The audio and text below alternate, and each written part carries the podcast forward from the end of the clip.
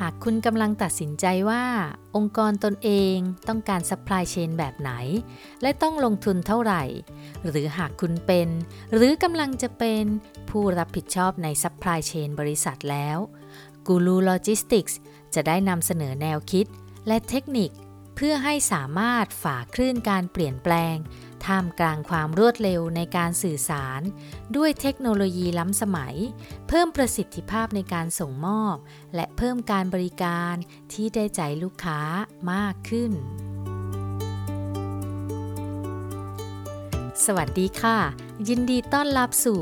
กูรูโลจิสติกส์กับอินทิราสิทธิเวชหรือเรียกแบบที่หลาย ๆ ท่านเรียกกันว่า อาจารย์เดียค่ะซึ่งในที่นี้ จะขอเรียกตัวเองว่า อาจารย์นะคะ มาถึง EP 6 กันแล้วนะคะ EP นี้เรามาคุยกันว่ามีใครบ้างในบริษัทที่มีความสำคัญกับการบริหารจัดการคลังสินค้าค่ะ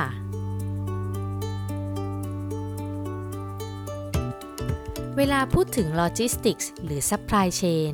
แบบแรกที่ทุกคนนึกถึง ก็จะนึกถึงคลังสินค้า store หรือห้องเก็บของใช่ไหมคะ เพราะอะไรล่ะคะ ก็เพราะว่า ธุรกิจต้องมีการเก็บสินค้า หรือวัตถุดิบไว้สำหรับผลิตและขายนั่นเอง คลังสินค้า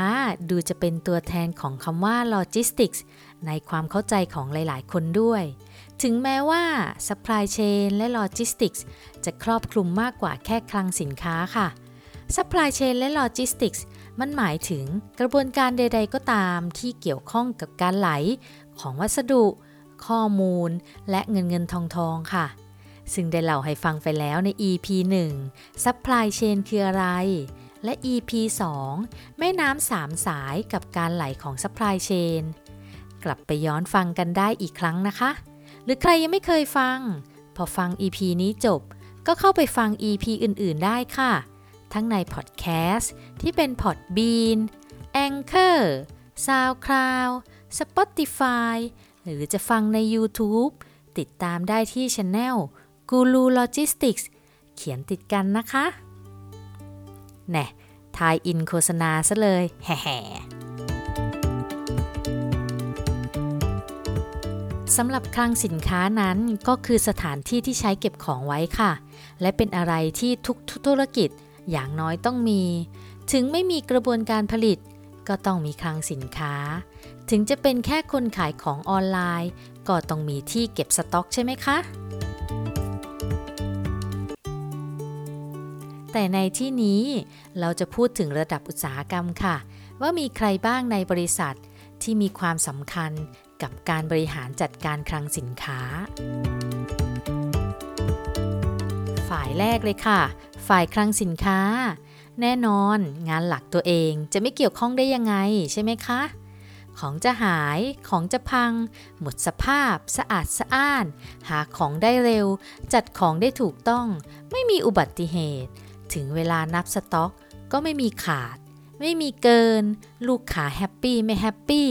ส่วนหนึ่งก็มาจากตัวคลังสินค้าเองนี่แหละค่ะ ฝ่ายถัดมาฝ่ายขนส่งค่ะ ของเข้าของออกคลังก็ต้องมีขนส่ง จะขนเองหรือจ้างคนข้างนอกขนให้ก็ได้ค่ะปกติแผนกนี้บางครั้ง แฝงตัวเป็นหนึ่งในพนักงงานคลังสินค้า ที่ทำหน้าที่อย่างอื่นด้วย เนื่องจากมีปริมาณการขนส่งไม่มากและไม่บ่อย แต่ในหลายองค์กรจะแยกแผนกนี้ออกมาโดยเฉพาะค่ะ เนื่องจากต้องมีการติดตามสินค้าให้ถึงมือลูกค้าอย่างปลอดภัย และมั่นใจว่าลูกค้าได้รับความพึงพอใจในสินค้าที่สั่งซื้อฝ่ายต่อไปฝ่ายขายค่ะ สินค้าจะออกจากคลังได้ต้องได้รับคำสั่งซื้อ ไม่ว่าจะเป็นสินค้าขาย สินค้าแถม สินค้าตัวอย่าง หรือสินค้าทดแทน ซึ่งหนีไม่พ้นแผนกขาย ของจะล้นคลัง หรือจะไม่พอให้ขาย ของจะหลากหลายประเภท ไม้จิ้มฟันยันเรือลบ ส่วนหนึ่งก็มาจากฝ่ายขายนี่แหละ ว่าจะมีการคาดการยอดขายแม่นมากน้อยแค่ไหน ถ้าเริ่มต้นคาดการยอดขายไม่ถูก เช่น คิดว่าจะขายได้เยอะ เลยสั่งมารอไว้มาก กลายเป็นของล้นคลัง หรือคิดแบบดูถูกตัวเองว่า คงขายไม่ได้มากหรอก เลยสั่งมาเก็บไว้น้อย แต่พอขายจริง ดันขายเก่ง ขายได้เยอะซะงั้น ของเลยไม่พอขาย ดังนั้นฝ่ายขายจึงมีความสำคัญกับคลังสินค้ามากโขเลยทีเดียวค่ะ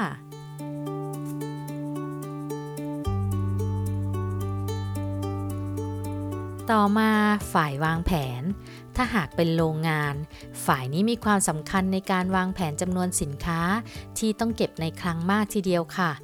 จะเก็บมากเก็บน้อย หรือพิจารณาว่า ต้องมีการเก็บของที่จำนวนของขั้นต่ำไว้ไหม หากต้องมี นั่นหมายถึง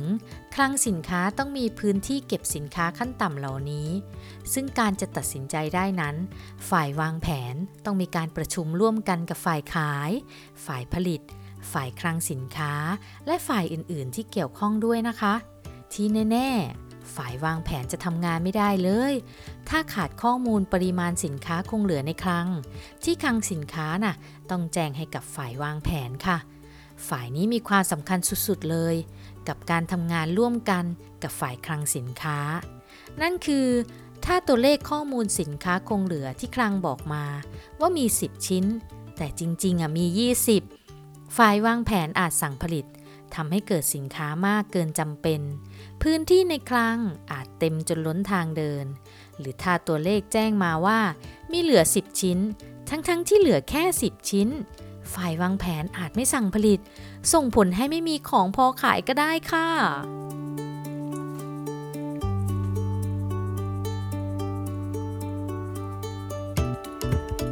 ฝ่ายถัดมา ฝ่ายจัดซื้อจัดหา วัตถุดิบ บรรจุภัณฑ์ อุปกรณ์ เครื่องทุ่นแรง เครื่องไม้เครื่องมือใช้สอย ต้องอาศัยฝ่ายนี้ในการจัดซื้อจัดหามาค่ะ ของจะมีพอใช้ไม่พอใช้ ของขาด ของมาไม่ทันผลิต ส่วนหนึ่งก็มาจากฝ่ายนี้ล่ะค่ะ คลังวัตถุดิบ คลังบรรจุภัณฑ์ คือส่วนหนึ่งในการบ่งบอกการทำงาน ที่มีประสิทธิภาพของจัดซื้อได้ด้วยนะคะ หมายถึงว่า ถ้าของในคลังมีเยอะไป สาเหตุส่วนหนึ่ง ย้ำนะคะ ส่วนหนึ่งอาจมาจากการพิจารณาของฝ่ายจัดซื้อ ในการซื้อของมาเยอะในราคาถูกก็ได้ค่ะ ถัดมาฝ่ายบุคคลค่ะ หัวใจสำคัญอีกหน่วยงานหนึ่งต่อความอยู่รอดของคลังสินค้า ก็พนักงานในคลังสินค้าไงคะ จะใครล่ะ ถ้าหาไม่เหมาะสมพอ ก็อาจทำให้งานชะงักได้นะคะ ไม่ก็เกิดเหตุการณ์ที่ว่า เนื่องจากคลังสินค้าเนี่ยมักจะแยกตัวออกมาห่างจากแผนกอื่นๆ ถ้าหากฝ่ายบุคคลไม่ไปสืบเสาะว่า ในคลังเขามีปัญหาทางใจอะไรกันบ้างหรือเปล่า อาจเจอปัญหาพนักงานลาออก ส่งผลต่อการส่งสินค้าไม่ได้ตามกำหนดก็ได้นะคะ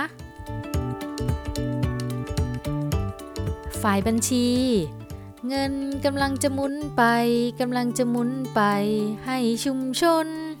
เพลงเก่าเทนอ ฝ่ายบัญชีเกี่ยวข้องกับเงินจำนวนหนึ่งแน่นอน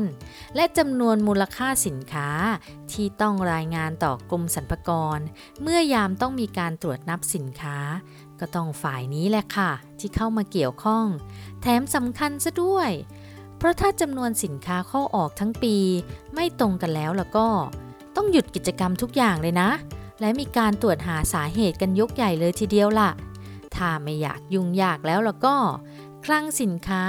ต้องบันทึกสินค้าเข้าออก อย่าให้หลุดแม้แต่ชิ้นเดียวนะคะ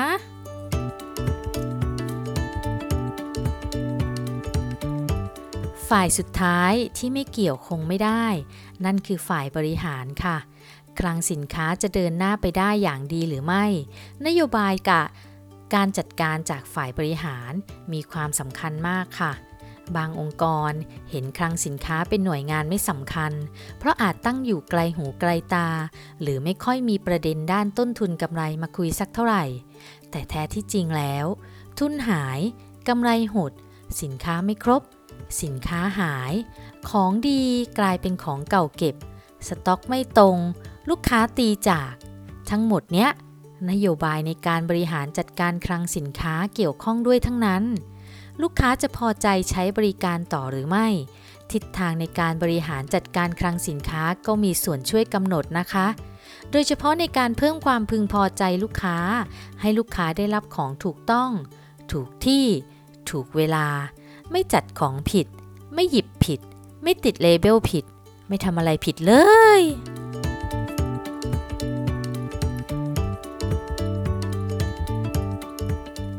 กันแล้วใช่ไหมคะ ว่าใครๆเกือบทุกคนเนี่ยมีความสำคัญกับการบริหารจัดการคลังสินค้าทั้งนั้น ฟังจบแล้วถ้าว่าง ก็เดินไปเยี่ยมเยียนคลังสินค้ากันบ้างนะคะ หรือยกหูทักทายกันนิดนึงก็ได้ค่ะ เขาคิดถึงตัวเองนะ คลังสินค้าคงคิดแบบนั้นแหละ